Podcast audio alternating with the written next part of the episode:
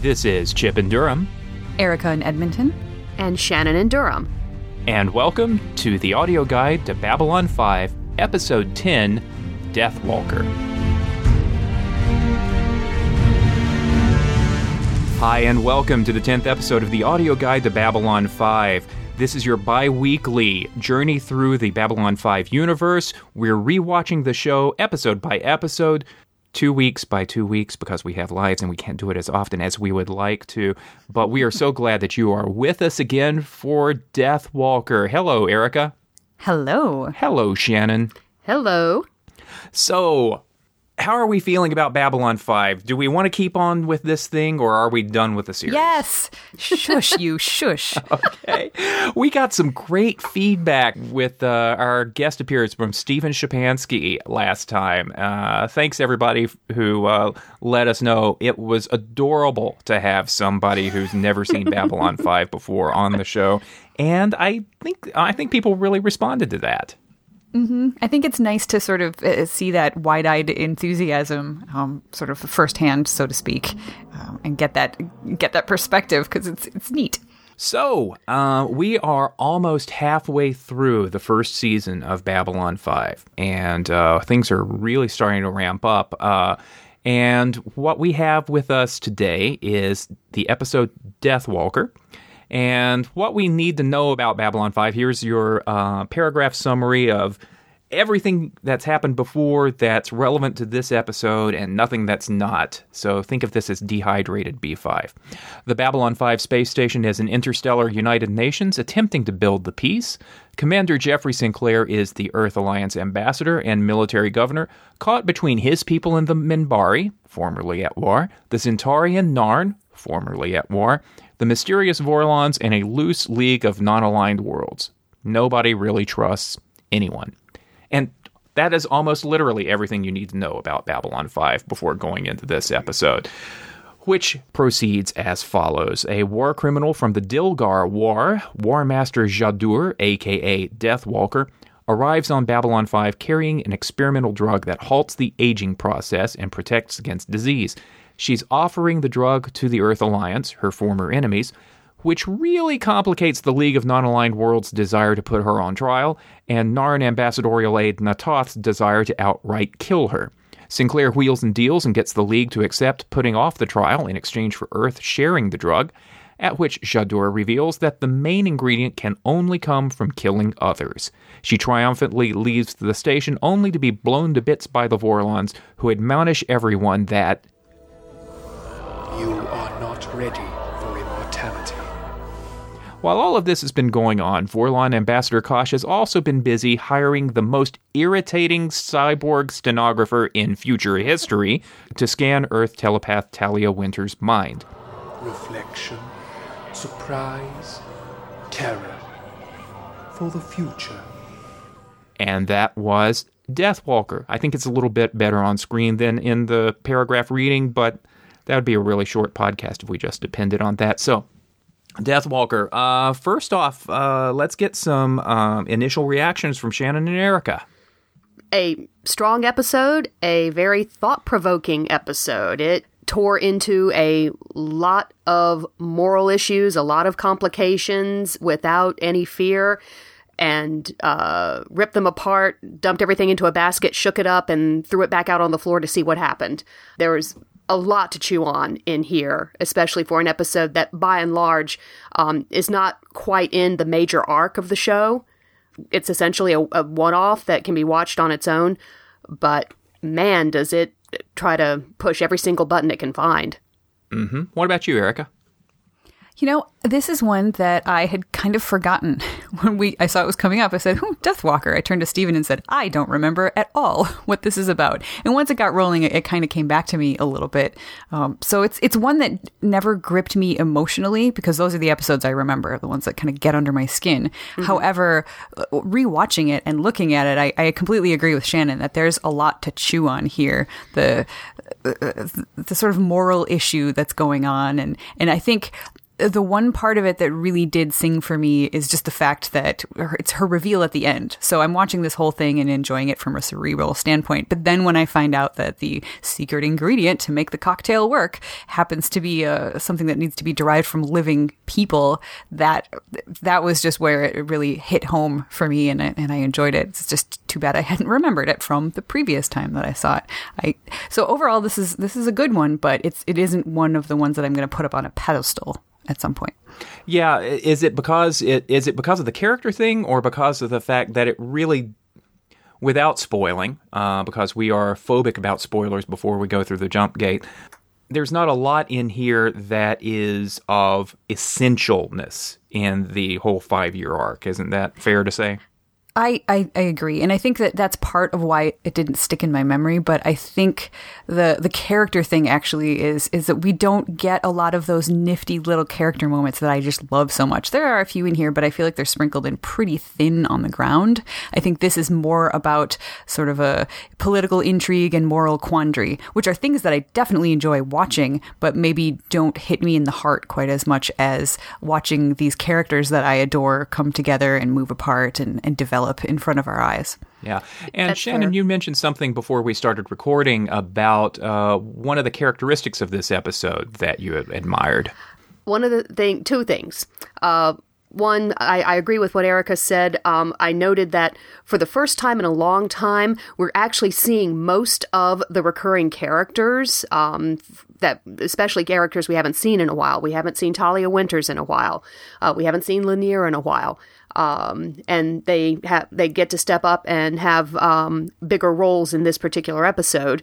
Um, but something else I really liked was that JMS was unafraid to make his villain completely irredeemable.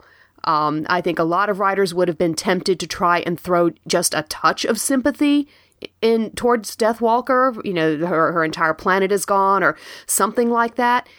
He doesn't hold back. She is completely and utterly a bitch. um, she has developed this serum precisely to make it a catch 22 to make people the rest of these races destroy themselves over it and that is something i don't think every series or every character um, or every writer would do so that uh, really struck me the other thing that struck me was um, this particular episode there's a pretty much a smorgasbord of strong female roles and uh, female roles getting some strong moments uh, Deathwalker could have been a male, and it would not have changed anything about how the story for that character played out. Ambassador Kalika could have been a male character. Yeah, the ambassador, the voice for the non allied worlds, could have been a male character, would not have changed anything. And I especially liked, I had forgotten that it was Na'Toth that recognized Deathwalker and attacked her with the with just amazing ferocity that the fact that you know that could have been a male character selected to recognize her and attack but no jms put a, a woman in that role too he he does this once in a while just certain episodes and well not just him there's been other writers um And this one was not written this? by him. This was written by Larry DiTillio. Okay. So so not just JMS but other writers uh, are encouraged to fully use female characters just um it's like flipping a switch. This character's male, this character's female, and it's still a very compelling character. Yeah. So that was something I really liked.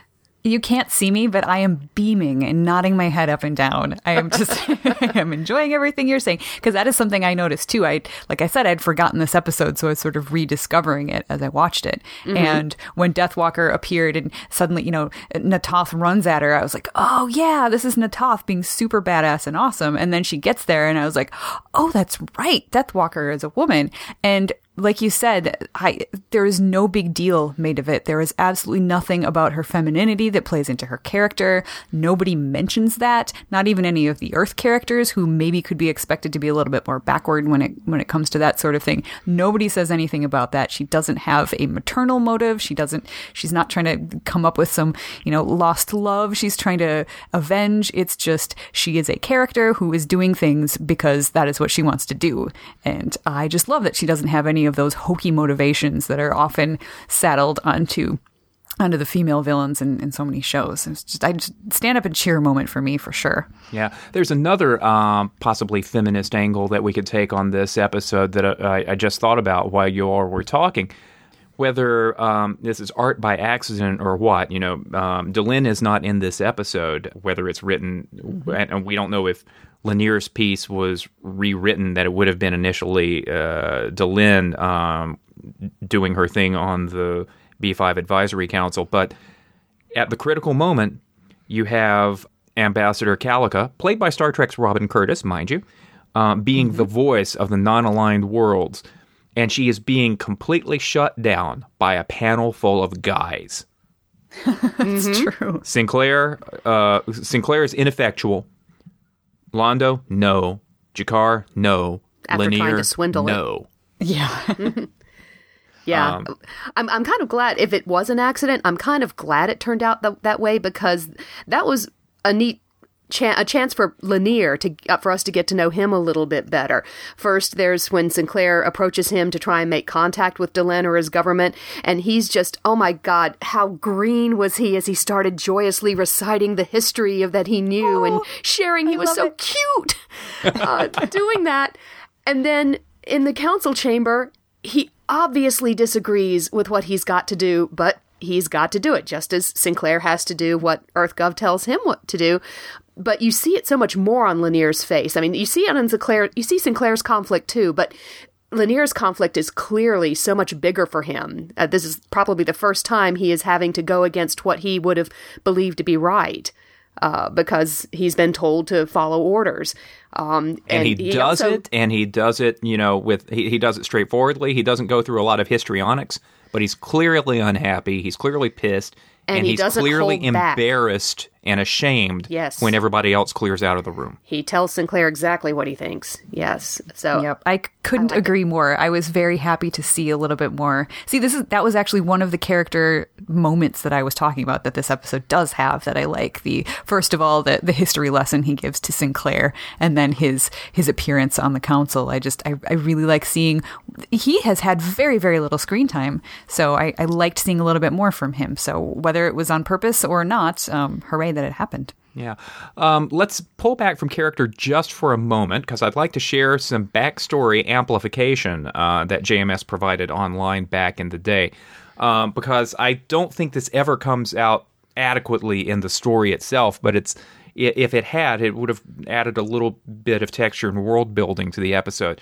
Um, the Dilgar War happened about 20 years before the Earth Minbari War, and it was one of the first conflicts that the Earth Alliance got into. And JMS uh, said online that we, the Earth Alliance, mainly entered it to try to make a rep for ourselves, and then got more morally involved when we saw what was going on. So this is this is the Earth Alliance sort of uh, new on the stage and trying to be big and bad and American about uh, uh, about interstellar politics. But but we once we saw what was really got going on, we got more involved in supporting the League of Non-Aligned Worlds. Um, JMS says that and the Minbari War are the only real major conflicts Earth has been involved with, and Earth was not directly at risk in the Dilgar War. So, though if they if the Dilgar hadn't been stopped, that might have changed in, eventually. Um, so I kind of like that little bit of world building um, about um, sort of where Earth stands in the universe, the sort of- upstarts now, powerful upstarts, but still upstarts. Um, did any of that come across to you in watching this? If you hadn't happened to read that quote that's archived on the Lurker's Guide to Babylon Five, It kind of did. I mean, I, I wouldn't have necessarily known that was the only uh, action that the Earth had been involved in, but I definitely sort of got the idea that it was early on in, in Earth's interstellar relationships with the, the universe. So it, it, I thought that even without knowing that, it played pretty well. I like knowing it; it gives it a little extra flavor. But I, I got enough out of it to recognize that there was some sort of big conflict that involved the whole world, and it was it was Earth uh, starting out to take their baby steps into the universe of conflict that's out there. Yeah, I think it knowing that helps explain a little bit more sort of why the League of Non-Aligned Worlds was particularly fixated on Earth um, and counting on Earth to support them and be um, a voice along with them in this issue. Without that knowledge, it just it seems like the League of Non Aligned Worlds was really pinning themselves on Sinclair awfully quickly. You know, quick to confront him uh, when they were trying to take Deathwalker off the station very quick to show they weren't going to bluff that you know you you're going to have to kill every single one of us uh, if you were going to let her let her go. So knowing that, I think helps support that a little bit better. Yeah, uh, and listeners, if you haven't, if you if you've been following our uh, viewing order, that means that you've skipped the prequel movie in the beginning, and there's a brief line in there. This isn't a big spoiler. There's a brief line in there that uh, where a character says, "We took care of the Dilgar." Dot dot dot, and that gives you sort of an idea of the Earth Alliance's. You know, after the Dilgar War, the Earth Alliance was swaggering a fair bit.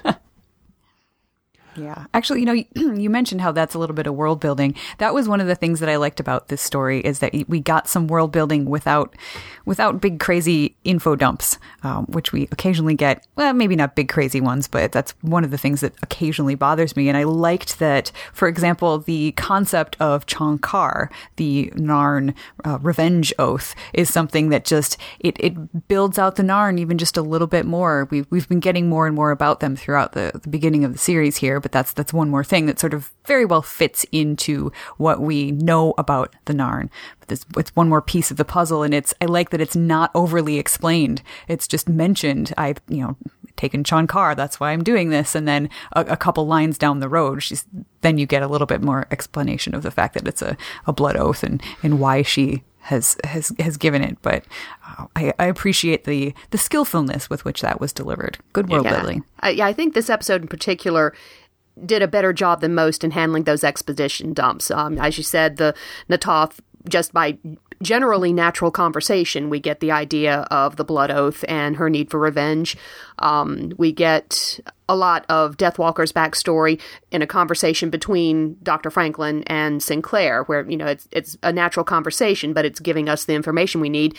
And, you know, Lennier's filling in of the Minbari side. It's all woven in better than usual or better than we've seen sometimes. Yeah. Mm-hmm. We even to... get a little bit of it from Garibaldi when he's, you know, kind of mm-hmm. almost yelling at Sinclair about all the terrible things she did. I mean, that was one of those the scenes that could have crossed the line and, and gone over into the info nub territory, but I think he, he sold it pretty well because he was really upset and it worked for right. me. Yeah. And uh, to Stephen's point from uh, our previous episode, this is the sort of episode of television that would not be made today um, this sort of self-contained mm-hmm. world buildy episode. And I like this all the more for it. You know, uh, Stephen's point was yep. that these days we'd have a 13 episode run rather than a 22 episode run, and we'd have nothing but a plot, nothing but arc.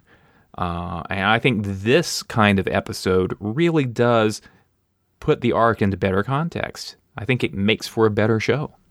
Agreed. I completely agree. Yeah. And now I'm, I'm thinking about, yes, I kind of forgot about this episode, but the, the fact that I f- forgot sort of the, the plot and exactly what happens doesn't mean that I forgot the that it didn't imbue something into the story and that it didn't give me a flavor of what the world was like. And as I said, I remembered it more as as the show went on. And I th- I think if I had lost this and not seen this episode, I really would have lost something important about the world and the way that it works. So I'm I'm very glad it's there. Yeah. Um, also, uh, one last uh, quick side note, and then we'll move on. Um, this is another piece of JMS backstory uh, that helps color things, but isn't actually properly expressed in the episode itself.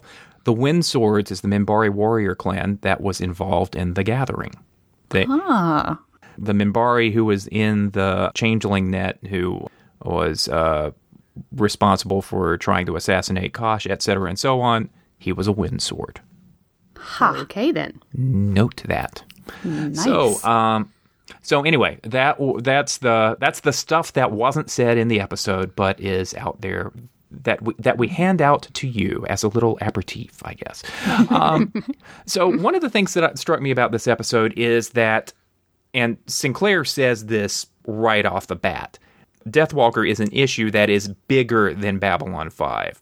It just happens to be Babylon 5 where she landed, and it's sort of a cauldron or crucible or whatever, where all of the different uh, governments have a representative. But the decisions are something the decisions that have to be made really aren't Sinclair's to make until he takes advantage of the fact that the League of Non-Aligned Worlds blocks him in the corridor and says, "You'll have to kill us before we'll allow you to go any further." He says, "Okay, noted. We're going to do something different now. Thank you for this opportunity." uh, two questions. He tried to box in the Earth Alliance. Um, if the Vorlons hadn't shown up to blow Deathwalker up, and if the anti-agapic drug hadn't required uh, material from living beings, if all of that stuff hadn't been part of the picture, would it have worked? Would Sinclair have won the day? I don't know that he would have. I mean, certainly he was trying his best for the League of Non-Aligned Worlds. I, I don't know once once Deathwalker got to Earth and once these other representatives showed up, I don't know if the people in charge back home would have would have honored it. I Maybe- I think mm-hmm. Maybe they would have, maybe they wouldn't. Yeah, I I found it interesting actually watching this. We've seen Sinclair kind of do a little bit of a sidestep to try to get around bad Earth policies as he sees them in the past, and and this time I thought it was very interesting that in the first part of the episode he really didn't have an opportunity to do that, and the only opportunity he gets is when they confront him. So I I think if he were going to play something fast and loose and sidestep it, it would have had to have come before that point of sending her home. So I, I really think that that it was only because of the league's intervention there uh, that that he was able to to do what he knew was right. I think we would have just seen him being a dutiful soldier and following orders, and he he wouldn't have gotten his moral way in the end if it wasn't for them. But when she did land on Earth, would he have, you know, would he have successfully shamed Earth into giving up the giving up the drugs and allowing the yeah, that's I- I I like that it was left open. I think that this is another another example of Babylon 5 doing that that, you know, neat thing so well where they don't tie things up in, in nice little bows. And I I it's hard to say because I think it, it's one of those things that it would have very much depended on what came next. And of course, we, the three of us, know what comes next as far as interstellar politics. But at this point, uh, it, it completely depends on Earth's involvement in the rest of the universe. So if Earth stays on really good terms with everybody else, then yes, I think they would have to have been shamed into that. And if Earth, you know, the the nasty people uh, kind of get in charge and, and are trying to close Earth off from the rest of the world, then I think in that case, it it probably wouldn't have mattered what Sinclair did at this point because they would be able to do uh, whatever they wanted. right. Well, but of course, Yeah, we have the- we have the background of the home guard problem too. I mean, you've got, you know, this alien being brought to Earth for some super secret project. Um, and that's probably all that Home Guard would, or any other general population would know for the longest time. And then on top of that, we've got other aliens come to watch that. And I, general public opinion probably might drive things against the Sinclair Compromise. yeah. So, But of course, the point was moot because Yes. Vorlons. Yep. because Vorlons. Because, uh, or as I wrote in my notes, Deus ex Vorlon. or Vorlon ex Machina. the, hou- Yes, the e- hour of either way, I like them both. Yeah. So The hour of think? scampering was past. It was time for the hour of slaying. Yeah. What do we think about the Vorlons now? And this is us putting ourselves in the mindset of the new viewer, or just what we know of Babylon 5 up to this point. What about these Vorlons? They've been mysterious. They've been committed to um, secrecy and revenge over the assassination attempt on Kosh, et cetera, and so on. But this time, I don't know if I'm remembering this exactly right because I didn't note it down, but when it was done and, and Steve and I were kind of talking about the episode and I was clarifying the whole Talia side story and he was just like, wow, he's a dick. so, yeah. so there you have the newcomer's opinion. Yeah. Um, the, the Vorlons basically just spanked the rest of the worlds, and we don't know why. That's. yeah. if if No, if, we- if Kosh had an exposed hand, he would have been waggling a finger. You're not ready for immortality. Uh uh uh. Yep. Instead, all we get from him are ridiculous things like, you know, what what is need compared to the path? Yeah, okay, let's talk about Talia, Kosh, and Abbut. I give you three choices interesting, annoying, or padding. I say interesting. I actually love that bit. And yes, I agree that Abbut is is pretty annoying, but I think that was on purpose. I think that was a choice because, you know, he is supposed to be drawing out these emotions from Talia, we think, uh, as we find out in the end. And so, you know, annoyance and, and being in your face, that, that brings emotions to the surface even a little bit more. So I feel like that was a deliberate thing. And just the fact that they are trading these uh, ridiculous lines. A herring is just a herring, but a good cigar is a Cuban. I, I love that kind of stuff. It just, it amused me to no end, just as it was annoying the crap out of Talia, which, and that in itself was also amusing to me watching her, you know, little Miss Straight Laced, always wearing her Psi Corps gloves and all that, getting a little bit just rubbed the wrong way by all of this. I, I found it very entertaining. And then when we get to the end and we find out that, that Abbut is a quote unquote vicar for VCR, there's a little bit of ancient technology there, which seems ancient already at this point, which is funny because it was not at the time. Right. The, uh, the, the whole mysterious, oh my gosh, what did they do idea behind it made it even more exciting for me. So this is one of those, those cases where I like the B plot just as much as I like the A plot. Shannon? it was not annoying so much as sort of baffling uh, as it was going on. Uh, that you know, okay, is there a is there a point to this? There's got to be a point to this. This is this is JMS. He he he doesn't do things for no reason. So what's the point?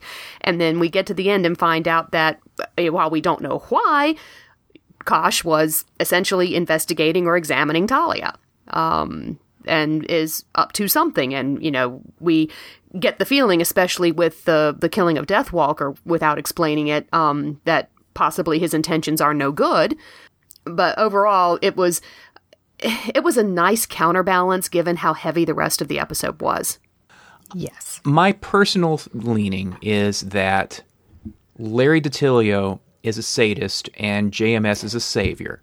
Now, somebody may contradict contradict me by having read the actual script books that are out there, but my suspicion is that DiTillio had five or six pages of nonsense dialogue, and JMS sort of swooped in and mercy killed most of them. Because if there had been any more lines of di- any more lines of nonsense dialogue, I would have gone kind of nuts. I and maybe I maybe I'll chalk that up to the performance of the actor playing Abbut, but it it it, it did grate on me a little bit. I, I do have a little bit of a lack of patience for scenes that don't appear to make sense until the very end, as uh, my recent watch of a, a certain Doctor Who episode uh, comes to mind. Um, I had the same issue watching uh, the episode Listen that recently aired as we record this, but yeah, it, it it it was just scene after scene of babbling, which really annoyed me up until the end when it sort of it, when we sort of got a little bit more context. Once I had the context, I was okay with it. Whereas I just enjoyed the the silliness, which is a strange thing for me to say because I generally don't enjoy the just really wackadoo kind of stuff. But I think, and maybe this is a little bit of me having seen it from the middle and then jumped back to the beginning. So I already kind of had a, a picture of, of what I thought of Kosh in my head. So it was just neat going back and seeing earlier mm-hmm. Kosh.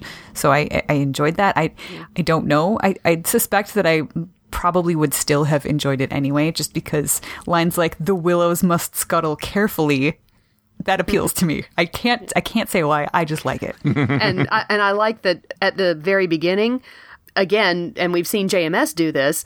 Abbut pretty much says flat out. He talks about clearing the processor or or whatever the line is. He he basically mm-hmm. refers it to himself or his brain as a processor. And well, as it ends up, yeah, that's what he is.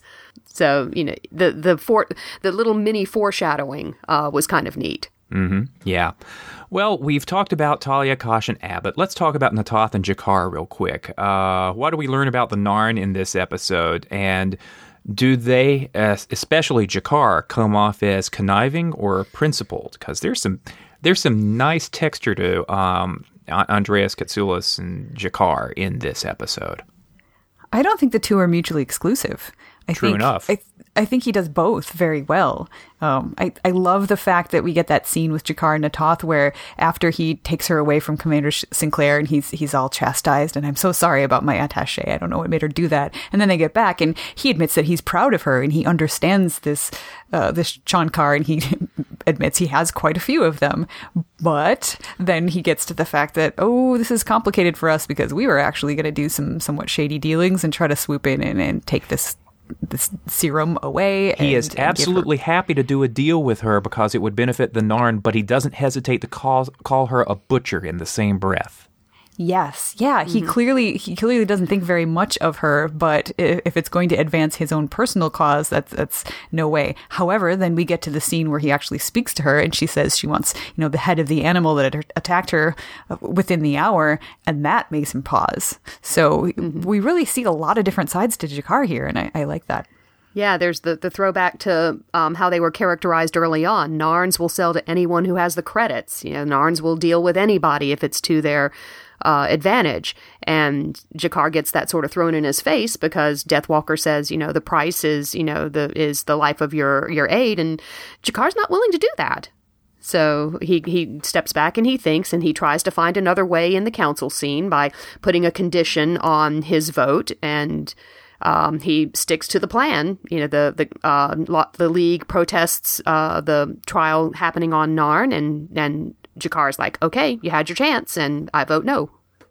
So it's it's really interesting to, to see that the Narn continue to constantly work for more than one purpose and that there's always something to try and better their position in the in the universe um, on top of uh, whatever immediate gratification that they might get And at the end, when Deathwalker's Minbari flyer blows into a billion pieces, Na'Toth is happy. G'Kar's not too upset either. no Londo's not upset either. There's almost nobody who's really disappointed. That's true. You know, I didn't even catch that really on watching it, but I, I think that that's kind Yeah, of that- that- interesting. I think I think no matter what she was offering, and I don't think at that point I really don't think anybody beyond Commander Sinclair really knew what the the secret to that that was. Did well, they? the the League of Non-Aligned Worlds did, and G'Kar, Oh, they did, okay. and, the Well, Narn they- would have. I don't not yet though Yeah, yeah. I they- think she he made it. uh, he, Deathwalker only spilled that um, that the serum required uh, it required lives to create uh, Yeah, to yeah, Sinclair. So everyone else Just just knew that there was leaving. this serum. Right. So I feel like they probably all uh, had, regardless of the fact that yes, people were going to be able to be immortal practically and live forever. I think they were If all harboring very, yeah, right, personal grudges and just feelings of this. She really needs to be punished. So I, I, I would guess that there was almost a sense of relief from a lot of from a lot of those those places Yeah, to just be it like, was- well. A, she got her justice, and B, I didn't have to be the one to make the decision. So, yeah. So everybody's happy, and yet we still think the Vorlons are dicks. yep. Yeah. Interesting. Okay, I uh, didn't let's. personally. I didn't personally think the Vorlons were dicks. I, I, I was just sort of like, I still don't. At this point, I still don't understand them or where they're coming from or what they what they are doing. So I'm, I'm that's willing the to part. wait and see. That's the part that made them dicks about it. They didn't explain. They, Mm-hmm. they didn't they didn't do anything other than to be very high and mighty, pat you on the head, you little two year olds, you're not ready for immortality. That's the part that made them dicks, not the part that they took the decision out of everyone's hands and killed Deathwalker. Mental note: Don't automatically choose the clean tag on the podcast when I upload. I'm sorry. I, we're we're all doing it. Um, Yeah, so well, you know, uh, it's not quite explicit. Just leave it empty. Exactly, exactly. okay, uh, so before we go into uh, spoiler space, it's time for some perfunctory check ins. okay, check in number one Sinclair. How are we doing, Erica? Oh, good grief. he, he he had some some fine moments. I mean, most of this is actually fine, but intense Sinclair is my least favorite Sinclair. So when he's talking, you know, Garibaldi goes off on him and explains all these terrible things that Jha'dur has done in the past, and he just turns gets all intense and wide-eyed Sinclair and says, "I know, damn it!" And I was just, I, I literally rolled my eyes so far that it brought my head back on my neck. I just that speech was terrible. I did not like it at all. However, we get him later at the end um, when he comes up with his compromise, not at the very end, and and he he looks. It's a good compromise. I really like it, and he he gets he looks a little smug, and you know what? I'm okay with that. Smug Sinclair, I'm all right with. It's intense Sinclair that I have a problem with. So most of the time he was fine, but that one scene was just so far over the top that it it it, it stood out a lot. Shannon, I, I generally liked his performance more more than not. It, helped that he was bouncing off a lot of other characters. I, I always think he tends the the character tends to do better.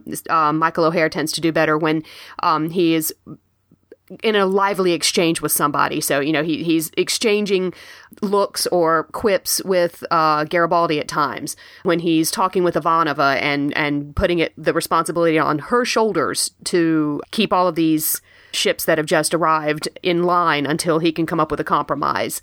Leading and working the room in the um, council chambers. Moments like that, I think he does a pretty good job of it. And I certainly more often than not in the episode felt for his position, for him being caught between the orders from Earth that he has to try and obey versus doing what he knows is right. You know, I, I agree. Actually, there was one scene I had forgotten that I, I quite enjoyed, and that was towards the end when he was just sitting down and, and chatting with Garibaldi kind of after things mm-hmm. had happened. Because he does, he th- this character does have a good deal of warmth. And I think that my, Michael O'Hare is able to sell that the warmth. He still feels stiff to me even when he's being warm, but there's a genuine warmth there that I that I enjoy. It's just that he's he's so busy being a hero most of the time that I don't get to see it as much as I would like.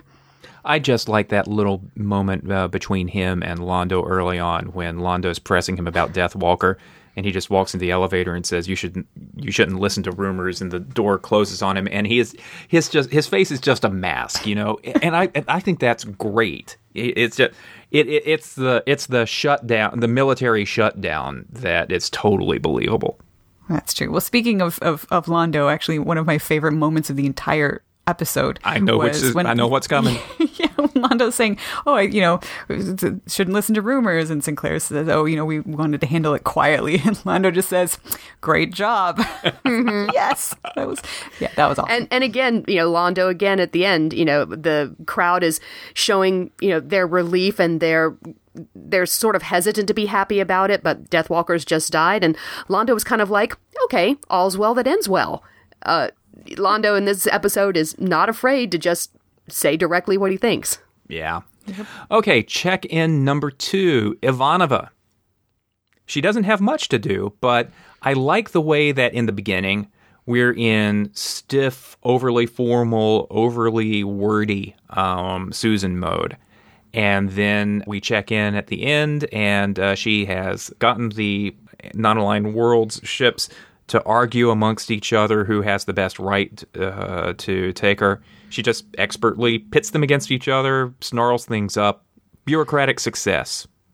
How'd she do in this episode, y'all? I generally was positive all the way around. Um, in the meeting of the command staff with um, Sinclair, Garibaldi, Franklin, and her, you know, she is the one who is willing to lay it out on the table. We have to decide between justice and I forget what the other word was. She says she says justice or, immor- or immortality. An Right. interesting choice. I love that she says an interesting choice. Yeah, she she just lays it out very simply. This is what we're dealing with.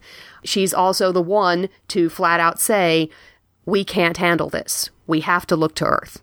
So it's more of the the lay it on the line type that she tends to be. That that's part of her character that I thought shone through there. And certainly, I also loved her her ability to think outside the box a bit and get those ships um, captains all squabbling with each other to buy time. Yeah, she still she looks gets- young in this episode, but accomplished. She does get another nice Ivanova style quip where she's talking about, you know, the, the, the guns of Babylon 5. She says, you know, you'll find their power quite impressive for a few seconds, which is, that's sort of the, the curt sort of uh, quote quip type thing that we get from her from time to time that I, I really enjoy. And all the Drazi can do is hiss back at her. I thought that was fun too. Yep. That seemed like just a, you know, really. It, it seemed like it was a very alien kind of response, you know, something typical of the Drazi, but it perfectly expressed his frustration. Yeah. Okay, uh, check in number three, our Doctor Who crossover check in, and I was surprised to see that we had one. Shannon? Uh, just a note that um, Sarah Douglas, the actress who played Death Walker, has um, in the last few years done a number of voices for uh, the Doctor Who vid- video games. So she's been popping up there.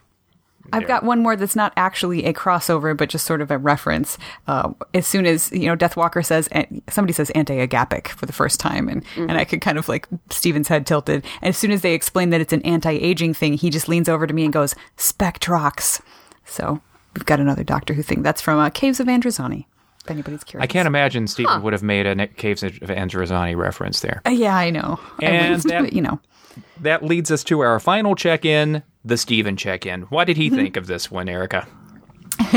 he he enjoyed it. He he made a couple of comments throughout it that actually made me laugh, and and one was in the opening credits where he said that uh, after they they said two million five thousand tons of spinning metal, he's like, they got to change that to three million. It's just too specific and clunky, which that just kind of made me laugh.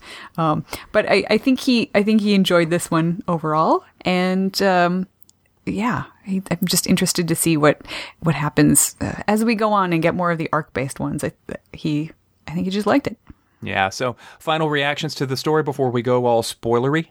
A surprising yay, because like I said, I didn't remember it, but I really quite enjoyed it after seeing it.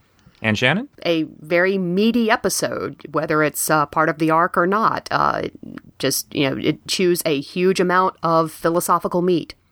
I give this a largely unqualified yay as well. And it's it's not so much a hesitation as an oddness that this is one where the main characters really don't accomplish a lot.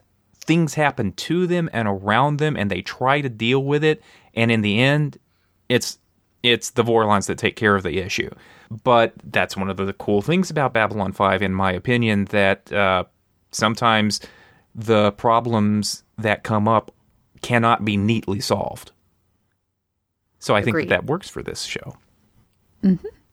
So uh, we are about to go into the jump gate and talk about moments of significance in the larger series, and we're going to assume that everybody who is with us has either seen all of Babylon 5 before or doesn't care and's with us for the ride anyway. But we will, of course, have comment threads up for our next episode, Believers, um, at b5audioguide.com. Uh, you can talk to us at b5audioguide on Twitter or on Tumblr as well. And next time, things are going to be really interesting for us because Erica Ensign gets to turn the tables on one of her friends. Erica, would you please explain? Yes, we are once again going to have a special guest next week, and this particular special guest is named Jason Snell. And he, as some of you already know, is the host of a lovely podcast called The Incomparable, which I guest on from time to time. And he is the moderator of that podcast. So, yeah, I get to tell him when to talk now. Ha ha ha.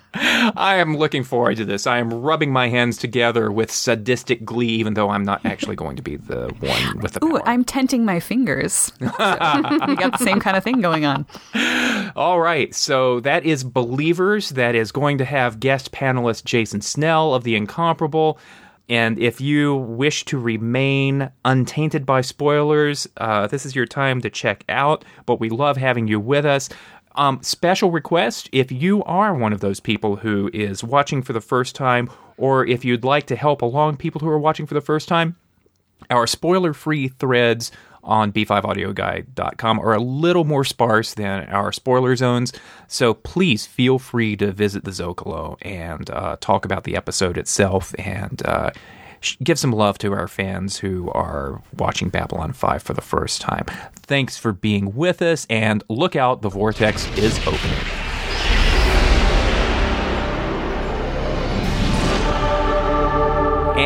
We're back, and this is probably not going to be a very long spoiler section because, as we said in the beginning, this ain't a very arc heavy episode at all, is there?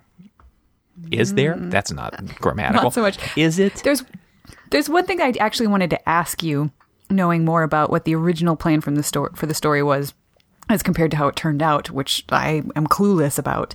So when I watched through this the entire thing and had sort of seen the end before I saw the beginning, the whole plot with Kosh and Talia, I assumed I assumed that uh, Abbut was recording her feelings and stuff. I, I guess maybe I extrapolated a little bit and threw some headcanon into there where he was really copying her entire personality so that she could maybe be saved at some point later after her personality was was wiped by the implanted personality from Psi Corps.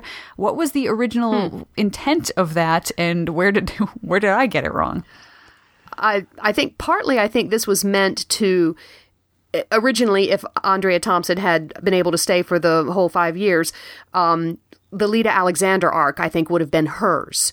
So I think this was meant to be the introduction of Kosh starting to feel Talia out, start figuring out how they are going to insert her into this plan that they have to uh, combat the shadows uh, with um, enhanced telepaths. And I think this I think this is what that w- that this ori- this story was originally meant to be was the the start of um, what would eventually have been uh, Talia being altered by the Vorlons and uh, turned into the super telepath that we later got without Lyta Alexander. Well, I don't know that she would have been turned into the super telepath because I think Jason Ironheart already turned that key.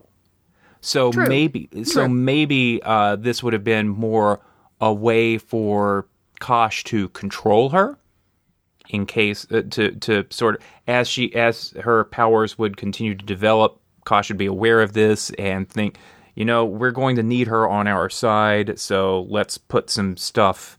Let, let let's let's let's put in some safeguards and let's uh, have something in line because you know later on, um, especially when after Kosh is killed and new Kosh comes on, um, Talia, re- I mean Lyta is really under the Vorlon's thumb. They're totally controlling her. Uh, so I could see this sort of being used as a as leverage against Talia.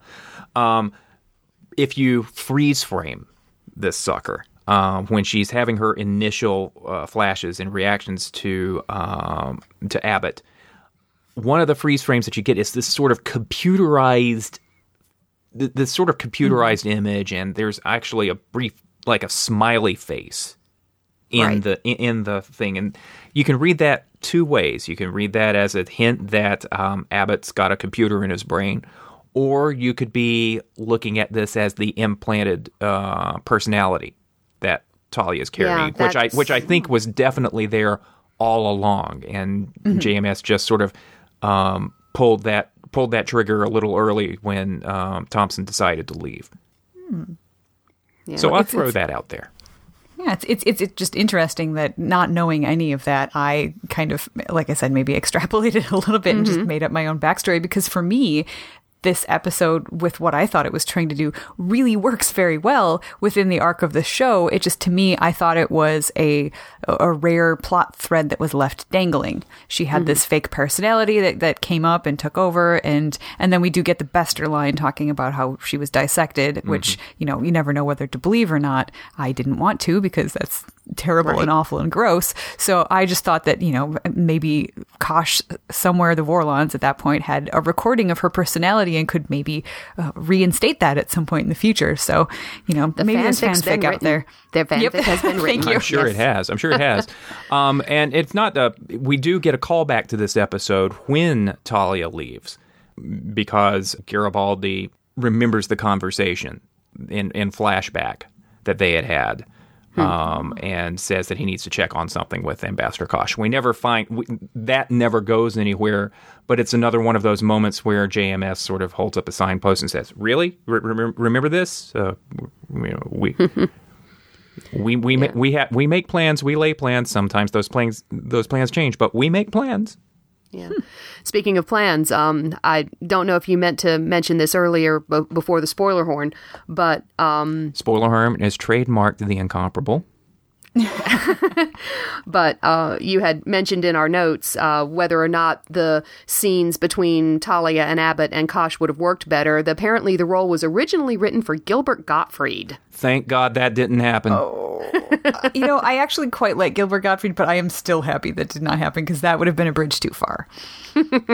Yeah. The only other thought that I have in terms of the big arc is the Vorlons as big cosmic daddies, and in about four years, Captain John Sheridan will tell them to get the hell out of our galaxy. Will we be ready for immortality at that point, or uh, do we, do we just decide that we don't need the Vorlons to tell us that we're not ready for immortality? Well, it, evolution takes another million years or so, if I remember correctly. This is true.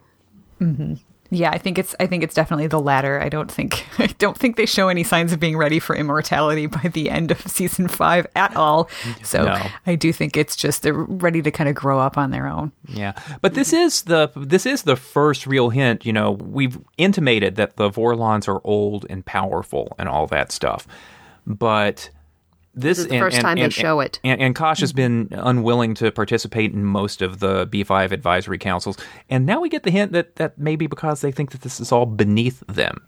You know, that that they're the gods of this universe.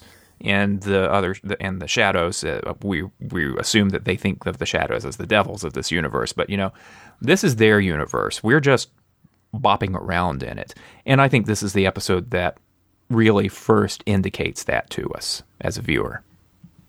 It's their first sort of display of, of power. You you get whispers sort of throughout the other episodes talking about oh the Vorlons have um, biological technology ships and, and that sort of thing. But this is the first time they actually use anything. The one line that kind of confused me about them was uh, Vorlons are leery of telepaths, which kind of made me cock my head because later on we find out that Vorlons sort of engineered the telepaths knowing that the shadows would be fought using them. Am, am I remembering something wrong or somebody help me out here? the lines there and i think i think it i think we get some stuff in the gathering too that if the Vorlon government had been in a position to protest the idea of Lyta scanning Kosh, that that they might have stepped in and said, "Hey, don't do that." But I, but nothing firm Okay. yet. All right, well that that makes sense to me then because I can totally understand a Vorlon not wanting a telepath to get into a Vorlon's head. So mm. I suppose that instance in the gathering may have just sort of carried over to here. The the Vorlon government was PO'd about that having happened. So Right. I can't even remember who delivered that line about the Vorlons being leery of telepaths, but but whoever that was thinking that that they're leery of them simply because the government the Vorlon government was so upset at that time because I, I really don't feel like overall the Vorlons are leery of anybody Right. What we have is the Vorlons being utterly manipulative and utterly controlling, both on the cosmic stage with the killing Deathwalker and on the personal stage when um, really manipulating and abusing, to, not to put too fine a point on it, Talia. Mm-hmm. Mm-hmm. So, so the, yeah, the Vorlons take care of a really bad guy, and yet we don't feel all that great about it. We do and we don't. Mm-hmm. They're problematic. They are. They are. They have just become problematic, not just mysterious. yep Agreed. That is the the first signpost there towards the end when we discover that the Vorlons are pretty much just as big a problem as the Shadows. We may have sympathies towards their role in, in championing order instead of chaos, but yeah, these these are these are not entirely good uh, cosmic gods. Stephen was right they are dicks And on that bombshell, I think it's time for us to uh, take our leave unless there are any final thoughts. No I just want to go have a Jovian sunspot right about now I didn't like Abbut. I'm sorry. So, oh goodness, but I do like Babylon 5, and I do like our next episode, Believers, which is a difficult one, and this is one that uh, my son and I actually skipped on our rewatch. Um, so it's been a very long time since I've seen this one. M- My son can be sensitive, and uh, you, I'm not looking forward to rewatching this one. it's a I'm, it- I'm a little itchy too Yeah, which is which. So of course, Jason Snell is like, "Hey, sign me up. I like Believers." okay, here we go. So David Gerrold's Believers is coming up next time on the audio guide to Babylon 5, which you can find, of course, at b5audioguide.com on Twitter and Tumblr at b5audioguide as well. And until next time, this is Chip and Durham. Erica in Edmonton And Shannon and Durham. Thanks a lot. We'll see you in two weeks.